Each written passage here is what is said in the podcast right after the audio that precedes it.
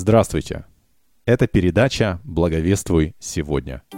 Мы будем анализировать и обсуждать, как благовествовали вчера, с какими вызовами мы сталкиваемся сегодня, и как завтра вы можете доносить благую весть окружающим вас людям. Меня зовут Роман Калашников, со мной в студии Кэлэб Сюко. Добрый день, Роман. Я готов обсуждать с тобой немножко а, евангелизация. Рад быть здесь. Сегодня мы будем говорить на тему «Сомнительные способы евангелизма». То есть это включает э, такие методы, как использование страха, э, может быть даже запугивание, использование развлечений или использование методов активных продаж в нашем благовестии. Мы поговорим о различных плюсах, минусах, об угрозах, опасностях и возможностях. Но вначале, как всегда, мы обсудим некоторые свежие новости. И вот э, первая новость, которая меня заинтересовала, это то, что христианский врач в Англии попал под расследование за то, что он говорил э, своим пациентам о Боге. Э, врач столкнулся с потрясением со стороны медицинского регулятора после беседы с пациентами о Боге и о своей христианской вере. Вот этот э, врач, доктор Ричард Скотт, э, он расследуется Генеральным медицинским советом, э, поскольку на него пожаловался один пациент. Он заявил о том, что он был слишком уязвим и испытывал дискомфорт при молитве. И поэтому ну, против этого врача как бы заведено расследование. Сам доктор Ричард Скотт, он уже более 40 лет занимается медициной. И он целенаправленно включил духовный взгляд в свою помощь пациентам с депрессией, тревогой или зависимостью. А, он является сотрудником медицинского центра, и на своем сайте а, этот центр утверждает, что большинство партнеров в клинике являются практикующие христиане, и что их вера определяет то, как они видят свою работу и обязанности перед пациентами и сотрудниками – также они сразу же говорят или предупреждают своих пациентов, что если они не хотят, чтобы их врачи делились с ними о вере, им просто нужно об этом заявить, ну, как бы обозначить. И это никак не повлияет на наше, ну, на медицинское обслуживание. А, интересно следующее, что ну, когда это произошло, то очень многие врачи, конечно же, возмутились. И вот некоторые в газетах а, комментируют и говорят следующее, что этот э, медицинский совет, который произвел, а, производит сейчас расследование, они преклоняются перед агрессивным секуляризмом. А, то есть особой такой формой дистанции государства от церкви. И настолько уже это болезненное восприятие, что они просто превращают э, в любое упоминание о христианстве как какое-то потрясение, какое-то очень важное событие. Кэллоп, что ты думаешь по этому поводу? Ну, я думаю, что вот такие случаи будет чаще и чаще э, в западных странах. Я знаю, что в Америке э, у моей жены, у нее была э, небольшая операция. Это было 2-3 года назад. И врач попросил с ней молиться перед операцией. Ну, конечно, она согласилась, то есть ей это было хорошо. То есть вот, вот такая практика есть э, и в Америке, но, конечно, в Англии, э, я думаю, что Англия здесь э, дальше, дальше на дороге э, от христианства, можно так сказать. И, кстати, я недавно я смотрел тоже в Англии. А, ты знаешь, что мусульман, мусульманы, они развиваются очень быстро в, в Англии. И, скорее всего, это тоже как результат того, что ну, от этого секуляризма. То есть такое понятие, что в обществе не должен быть никакой религии, не, религия не должна играть никакой роль а, в, в обществе или на работе или в государстве. И интересно, что это, ну, как-то тоже ограничивает наше благовестие, а, потому что э, действительно и, и в Америке, и в Англии э, в Западной Европе э, есть вот такие случаи, что даже, даже если я это, скажем, мой бизнес, я все равно не, не имею права говорить о, о Боге. Угу. Ну да, я вот здесь э, хочу тоже заметить, что, обратите внимание, это не то, что врач навязывал, или это ставил условием, что с ним должны помолиться, или он должен обязательно рассказать о вере. Нет. А, он спрашивал разрешение. И если человек сам с этим соглашался, только тогда он это, ну, употреблял и это делал. И вот, к примеру, тоже есть один комментарий. А, Тим а, Дипел, а, глава отдела государственной политики в христианском концерне, который поддерживает доктора Скотта, он подверг резкой критике вот это решение начать расследование. И он говорит следующее, что все, что делал доктор Скотт, это забота и забота обо всем человеке, в том числе о духовных, эмоциональных и психологических его проблемах. Мы, когда задаемся вопросом о целесообразности этого расследования, мы должны понимать, что, во-первых, э, это произошло э, потому, что он время от времени беседовал с некоторыми пациентами. Примерно это один из 40, то есть это не настолько очень часто. И все это, это один из 40, только... который...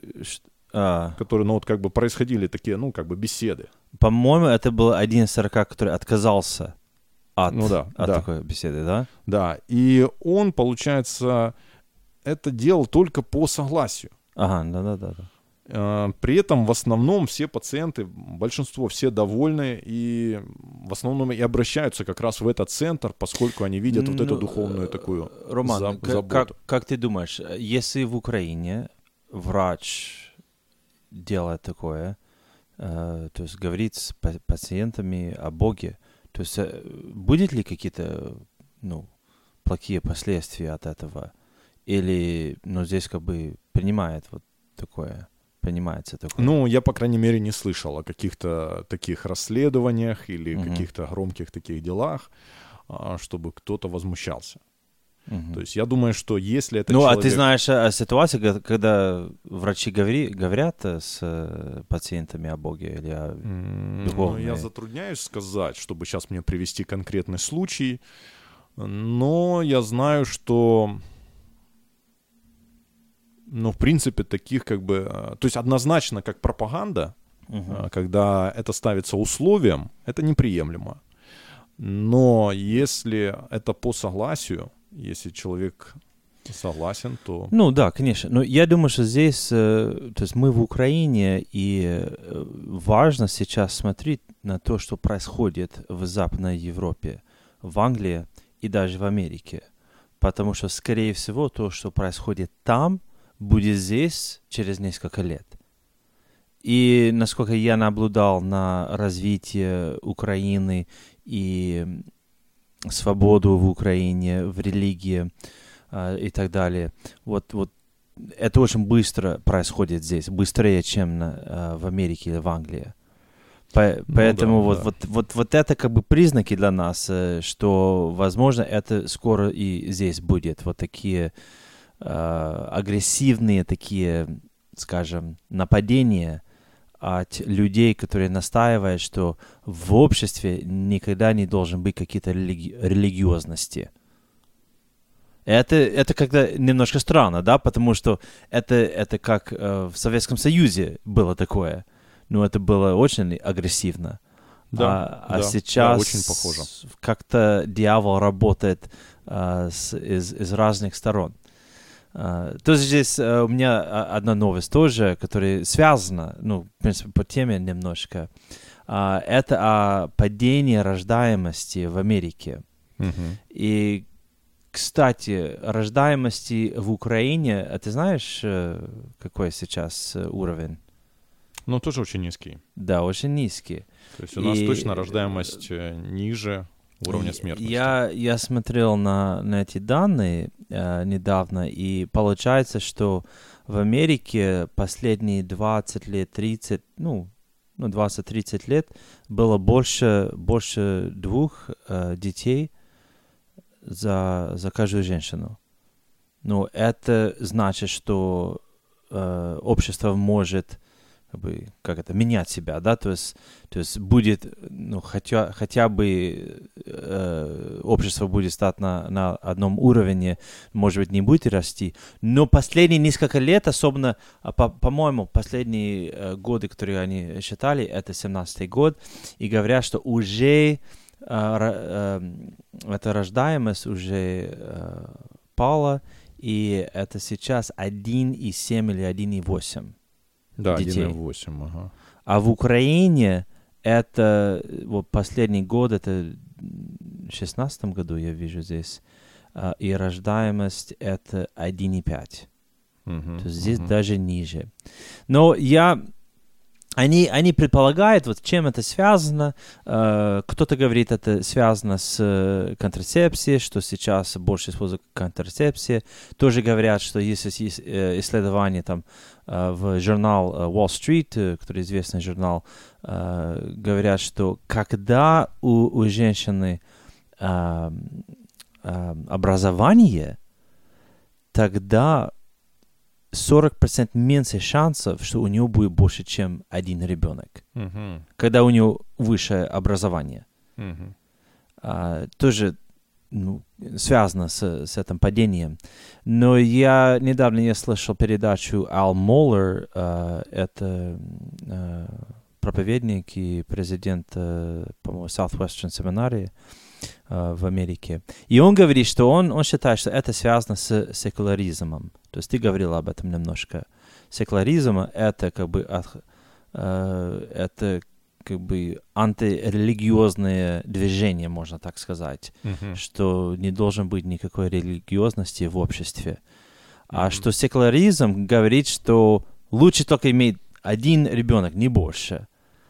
Ну, и, скорее всего, есть какая-то связь Мгм. что в Америке, в Англии, если мы говорим американц, о американцах и о жителей э, в Англии, очень-очень сейчас большое развитие секуляризма. То есть люди уже как бы не, не ходят в церковь, э, каждый как бы верит по-своему, и, и меньше, меньше рождаемости. Ну да, можно так сказать, что вот о секуляризме это вот в начале, ну, допустим, там, в средних веках была одна крайность, когда религия, она полностью доминировала в обществе. И все было пропитано религиозными понятиями, терминами. И это было даже, ну, как насильственное такое контроль разумов с помощью религиозных а, терминов и религиозных концепций.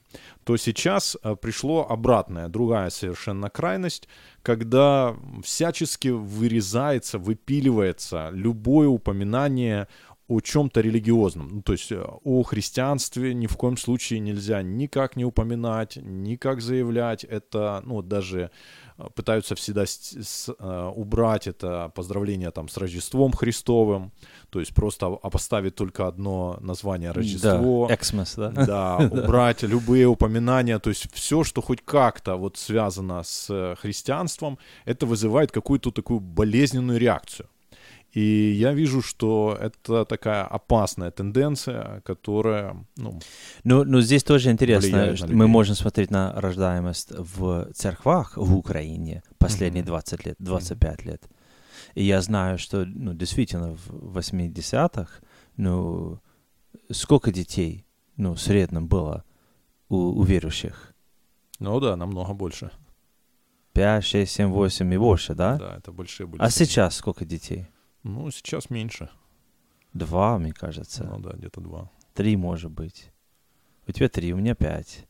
Ну, Ну то есть да, да, То есть, да. ну, действительно, то есть здесь есть э, большая разница, и это говорит тоже о том, что это, э, ну, можем, ну, здесь мы можем тоже сказать, ну, может быть, это было неправильное отношение к, это, к этому тогда. То, то есть, э, ну, это, это другая дискуссия, я думаю. Но мы можем точно видеть, что влияние общества на церковь э, действительно имеет большое влияние. И мы видим это в рождаемости в нашей, наших церквах. Да, да, да. Хорошо, это довольно интересные такие глобальные темы, которые еще стоит отдельно исследовать, обсуждать. Но сейчас э, я предлагаю, чтобы мы перешли к основной нашей теме и обсудили вот сомнительные способы а, благовестия. И первое — это использование страха в благовестии, когда рассказывается э, какие-то библейские истории, а, рассказывается, может быть, какие-то важные богословские истины, и при этом используется или ставится цель это запугать, испугать человека, ввести его в состояние страха, чтобы он, а, ну, я, принял я Христа, могу, чтобы он, я не да. знаю, покаялся, чтобы он заявил, что он ну, теперь христианин. Я могу дать два примера здесь. А ну давай. Uh, во-первых, ну, я помню, когда я был молодежью, что у нас был такой фильм, э, не помню, как называется, но это было э, «Откровение», то есть книга «Откровение». Mm-hmm, да. Такой страшный фильм. И, и восхищение, восхищение э, верующих. Mm-hmm. И я помню, что они специально, они вели нас, э, ну, нашу молодежную группу, и мы вместе там в, ну, в театр специально там сняли театр, показали нам, и еще какие-то э, из, из других церквей там приезжали. И реально, это было страшно смотреть. И после этого люди каялись. Uh, и, ну, я не помню деталей, конечно, об этом фильме. Я просто помню, что мне это было страшно.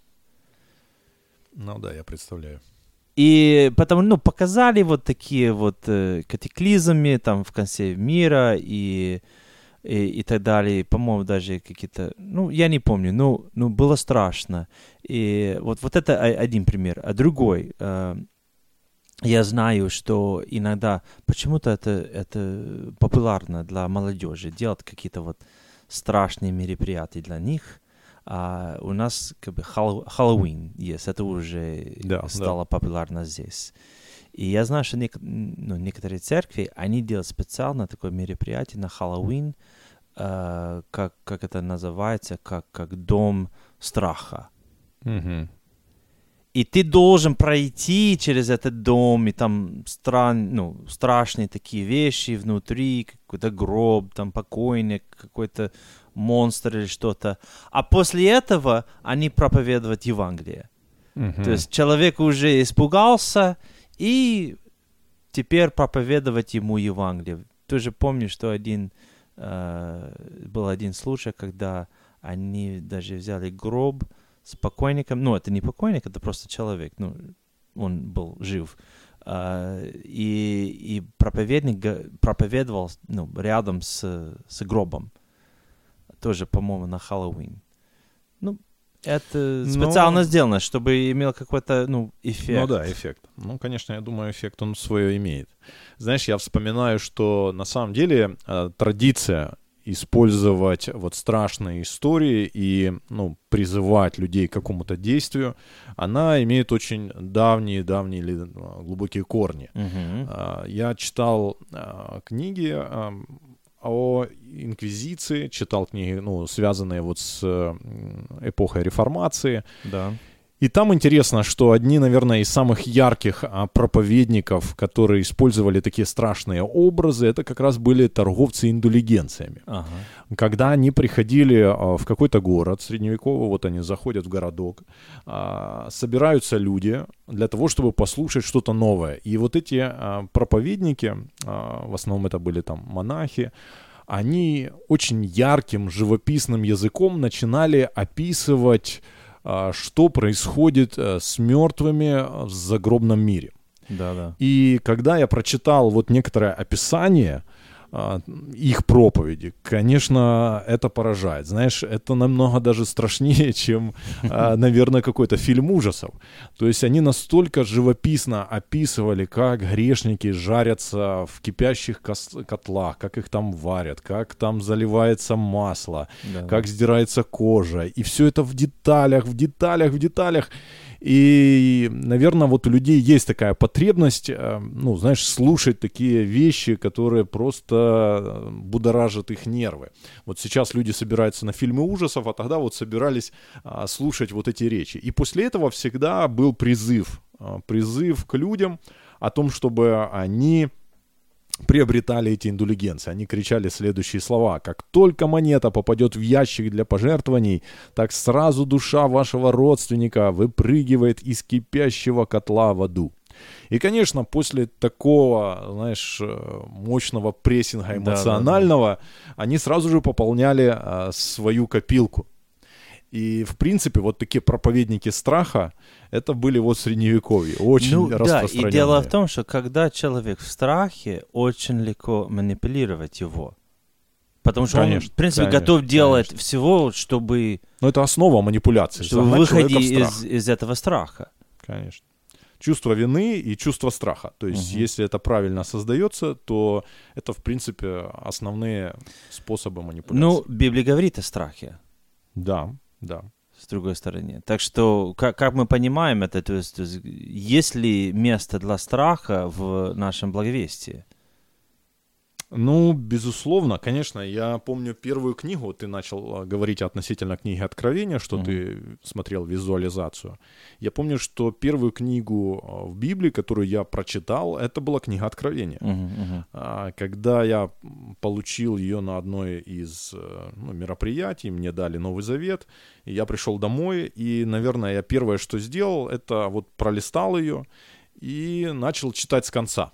Я открыл последнюю книгу, увидел там заголовки, а там были такие, знаешь, страшные заглавия. Дракон выходит из моря, там разные чудища, там страшное то, то, то происходит. И меня там сразу же это заинтересовало. Uh-huh. И я помню, сел, и я начал читать. Я был подросток, мне было 13 лет, и я, наверное, залпом сразу прочитал а, всю эту книгу и сказать, что и как это влияло она на меня тебя? не не ну, не напугала, нет, конечно же, она произвела определенный такой эмоциональный стресс. Угу. А, то есть я представил себе, что будет происходить, как это будет происходить, и это, ну, ну, скажем, оказало серьезное влияние. Поэтому образы страха, они присутствуют в Библии. Нельзя сказать, что их нет. Uh, конечно, конечно, они есть. Я даже вспомнил, что Э, сразу после грехопадения Адам и Ева, они убоялись, когда услышали Божий голос ага, ну в саду. Здесь получается, что страх это было первое следствие их грехопадения. Да, ну да, да, одно из первых, да, конечно. Uh, еще вот uh, вспомнил это место Евреям 10.31. «Страшно впасть в руки Бога живого». Да. Ну, да. это тоже, ну, здесь э, в контексте э, понимания нашего греха, нашей греховности. Э, поэтому здесь действительно Библия говорит о страхе. Ну, мне кажется, что это отличается от того страха, например, вот дом страха. Ну, даже мы видим здесь вот в Одессе летом там по-моему, есть даже дом страха, там люди платят, чтобы там пройти это, да? Ну да. И это что ну, приносит им какое-то удовольствие даже. Я, не понимаю, это я это не прошел, но, э, но мне кажется, отличается от этого. А как, как мы можем э, понять э, Божий страх и как мы можем правильно использовать это в нашем благовестии, а не просто как метод манипуляции? Но я вот думаю, что вот вспоминая сам стиль и послание Христа, то есть когда он ходил по земле и э, говорил, проповедовал, то в принципе мы не видим, чтобы он кого-то запугивал. Ну, mm-hmm. вообще я не вижу. То есть, когда и были такие очень жесткие обличения, очень прямолинейные, они в основном всегда касались религиозных людей. Это фарисеев, это людей, ведущих двуличную такую жизнь, и вот против таких лицемеров он выступал очень жестко, очень прямолинейно. А вот в отношении простых грешников э, мы не видим таких обличений, мы не видим э, запугиваний, мы видим наоборот, вот даже Нагорная проповедь, это устремление к блаженствам, это устремление uh-huh, к чему-то uh-huh. чистому, новой обновленной жизни, а, определенных добродетелях, молитве, пост, милостыня. Это какое-то обновление понимания духовных практик. но мы не видим запугивания, мы не видим здесь каких-то устрашающих Я, я согласен, я согласен. посланий. Э, то есть Иисус не использовал такие методы, э, только когда он обратился к фарисеям или вот другим, которые вообще не, ну, не покаялись, да? Да. Знаешь, я думаю, что вот если мы вспомним, вот, к примеру, представьте, представим себе человека, а, который вот нам рассказывает какие-то страшные вещи. Мгм. Но мы можем его один раз послушать. Можем даже сделать то, к чему он нас призывает. Но нам навряд ли захочется еще раз с ним соприкоснуться. То есть мы будем да. его обходить просто десятой дорогой, чтобы только не касаться этого человека. И мне кажется, что вот такие, ну вот как вот в средневековье были эти проповедники, которые проповедовали о страхе, об ужасах ада, а, они как раз создали такую потребность в людях, а, что им крайне хотелось обходить церкви. И вот тогда как раз, когда возник, а, или возникло движение реформации, Мартин Лютер, который начал говорить об оправдании по вере, Да-да. это настолько было живительной влагой на вот эти истосковавшиеся сердца, такие иссохшие. Для них это настолько было важно услышать, что Господь оправдывает по вере, что Он любящий Бог, Он тот, который принимающий, что вот это пламя реформации, оно так быстро Ну, я, я думаю, что здесь э, захватило всю Европу. это очень хороший пример э, этих проповедников ин- индульгенции, потому что какой результат был от их проповедей? Да, да. Люди просто вот дали деньги им, да? То, то есть не было настоящего покаяния. Не было такое, что они просто поменялись их мышление о Боге, о себе. Нет, Они вообще не вот, менялось. все, я дам деньги, и все, я не буду в аде. Да. А, поэтому я думаю, что здесь мы должны быть очень осторожны. То есть мы используем страх как просто испугование человека, чтобы он сделал то, что мы говорим, чтобы он очень быстро повторил молитву покаяния, или мы, естественно, говорим о Боге и о греховности так, чтобы он имел страх Господне. Ну, ну это, наверное, вот, вот самая большая разница, да, то есть просто человеческий страх и страх Господня. Да, это очень большая разница. Если я просто боюсь смерти, или я просто боюсь мучения, ну, это не, не значит, что это страх Господня. А как, как бы ты отвечал ну, на это? То есть, то есть, как мы можем отличать страх Господня от просто человеческого страха? А, ну, страх Господень, он возникает, когда человек а, начинает видеть святость Божью и собственную греховность.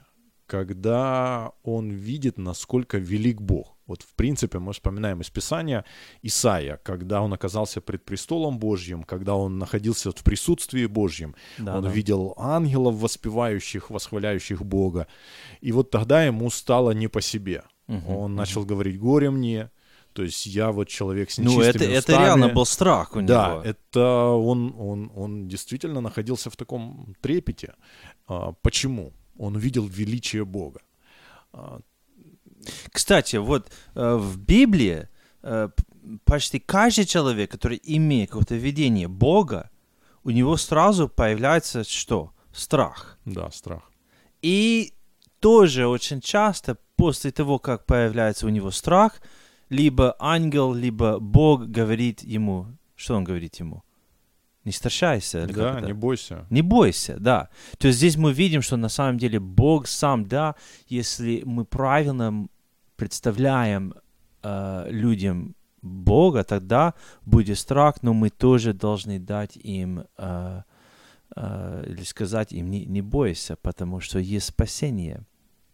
Я, я думаю, что ты прав. Вот, вот два, две вещи здесь очень важны, я думаю, что, что, чтобы страх было естественное от э, правильного понимания того, кто Бог, Его святость, и исходя из этого э, правильное понимание моей греховности и наказания, которые обязательно, если я не получаю прощения.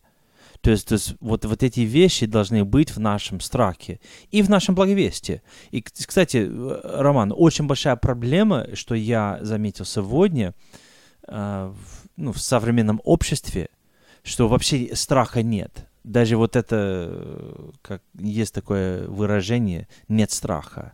Мгм. И, и, и, и нет страха, и нет... э, Люди уже перестал э, верить в аде, что су- существует ад.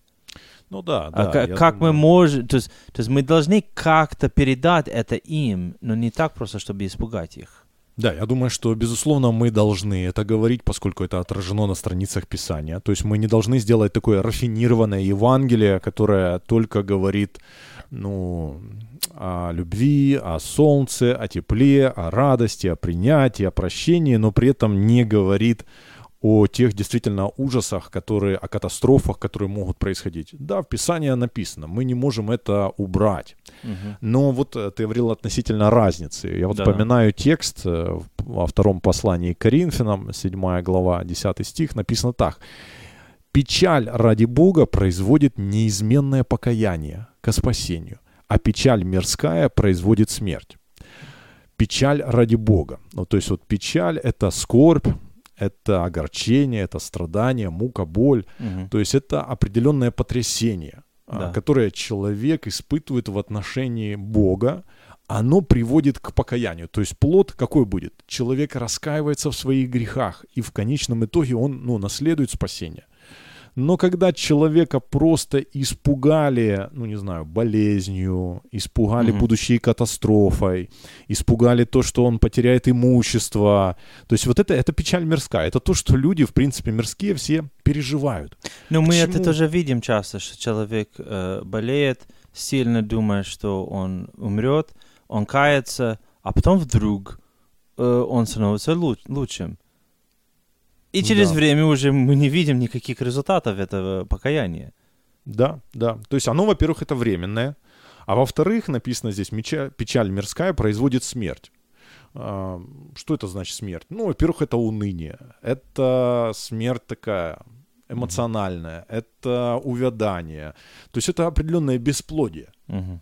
То есть а, просто запуганный человек, он ничего не делает. Но человек, который действительно пребывает в страхе Божьем, смотрите, что дальше вот написано, 11 стих. А, «Вы опечалились ради Бога, смотрите, какое произвело в вас усердие». То есть, а, когда человек находится в страхе Божьем, это даже он появляется, у него большая мотивация что-то делать, развиваться, служить, делать.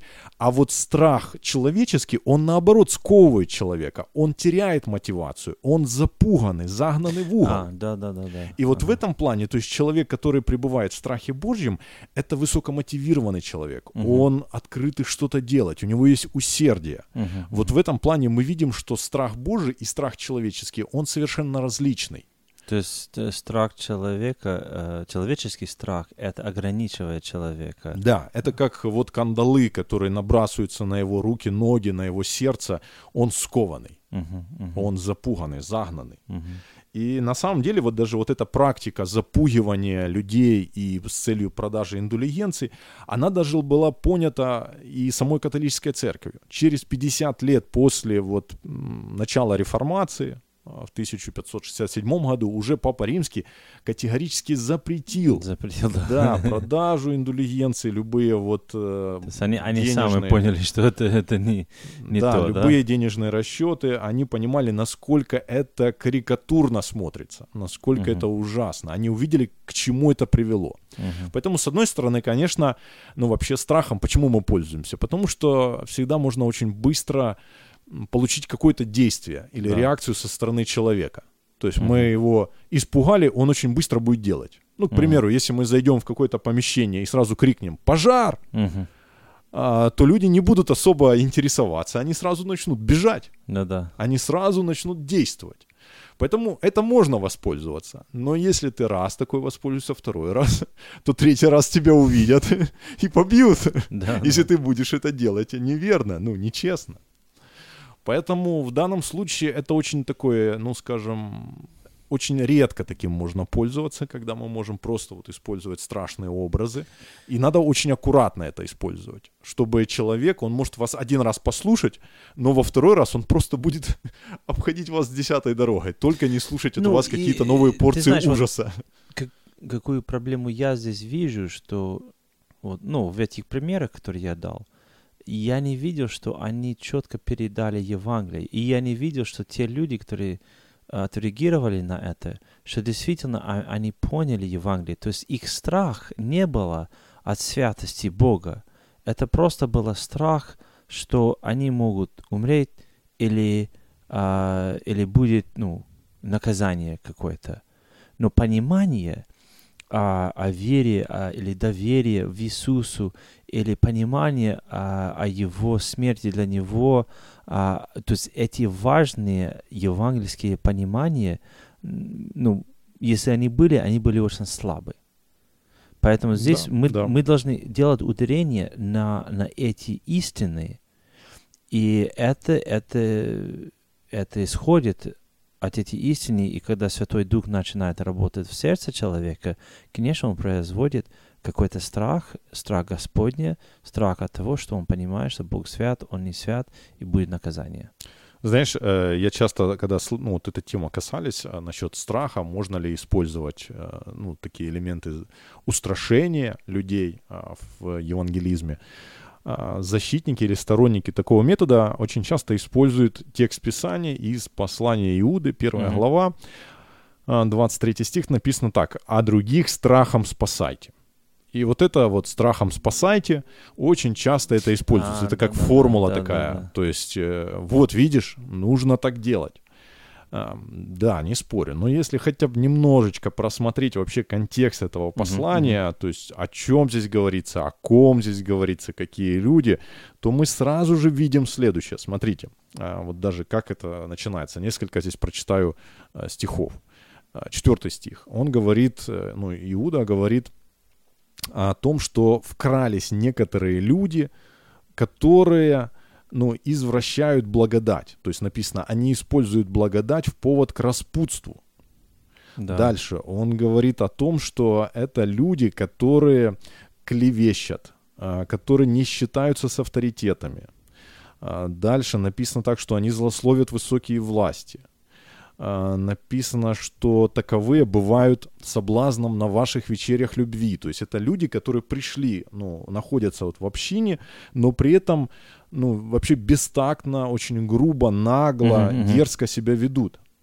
А, на них написано, что это люди, вот 16 стих, это ропотники, ничем недовольные, поступающие по своим похотям, которые лицеприятно действуют ради корости.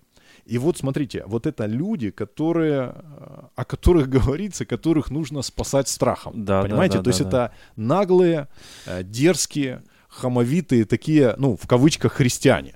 Вот таких нужно спасать страхом. Ну, мне кажется, это, это описывает фарисеев.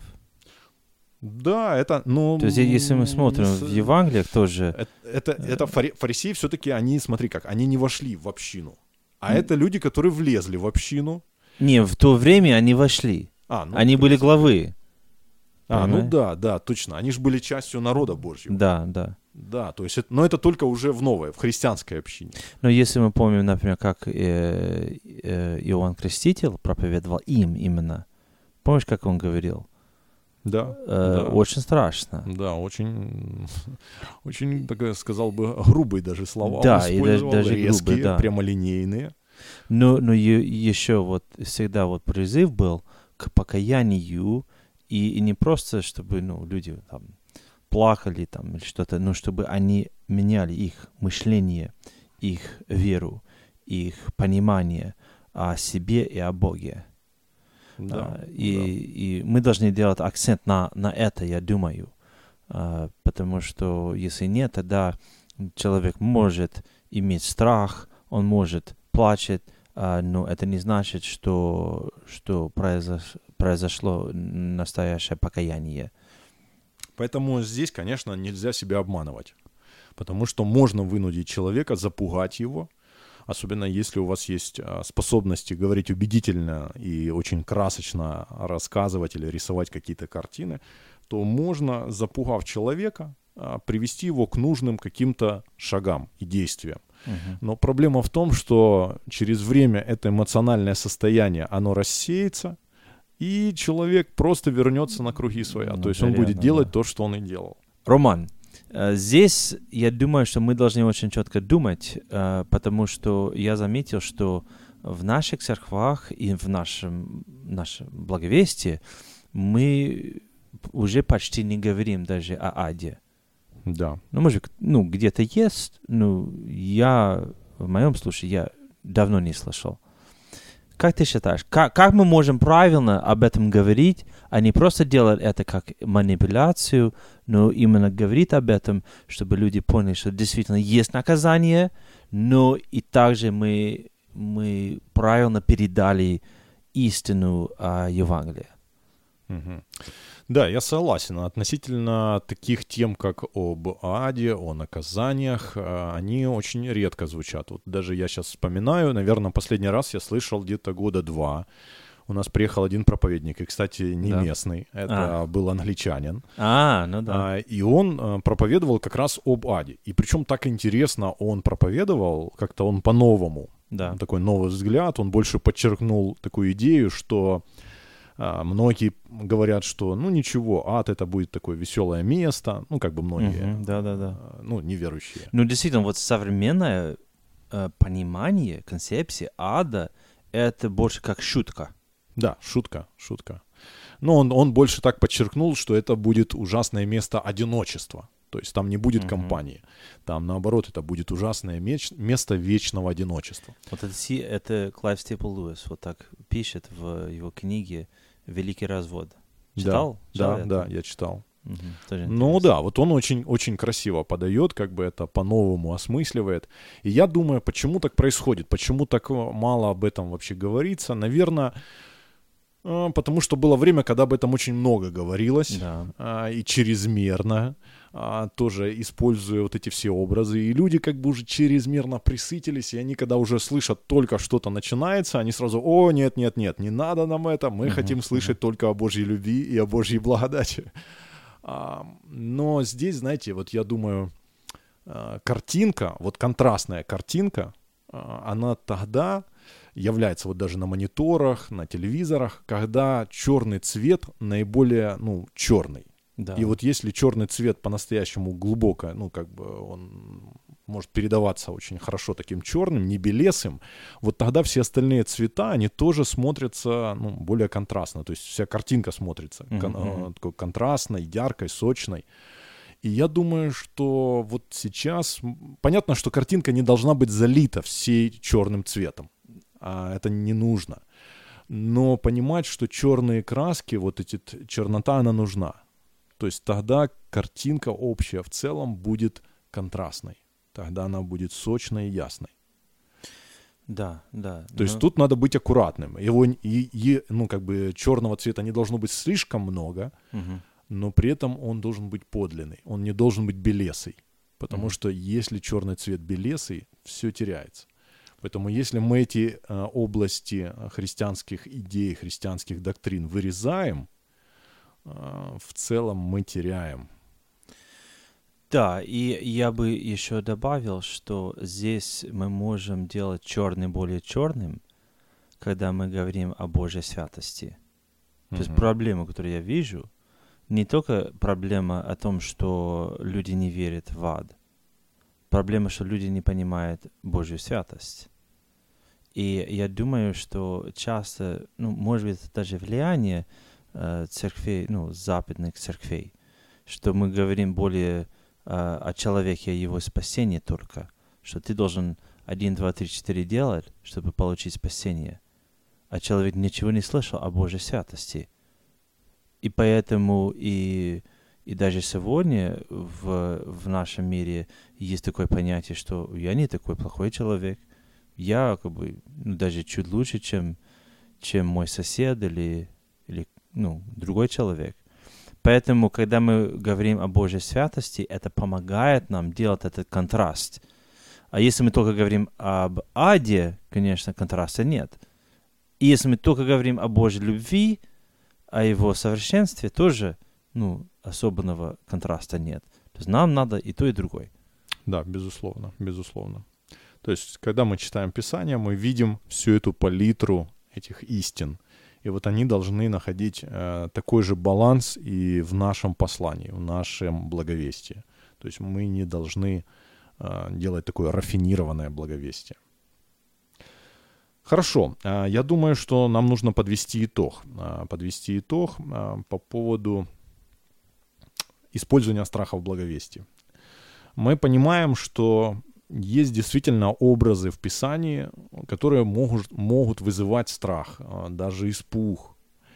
А, мы видим, что Писание, допустим, ну, в частности, вот книга Откровения, она очень много показывает о будущих катастрофах. И это присутствует. Но это не должно приводить к тому, что все наше благовестие, оно используется или наполнено вот этими образами устрашения, страха, которое приводит человека ну, в какое-то оцепенение. А, мы должны понимать, что главная цель благовестия — это привести человека к Богу, а не испугать человека о будущих катастрофах.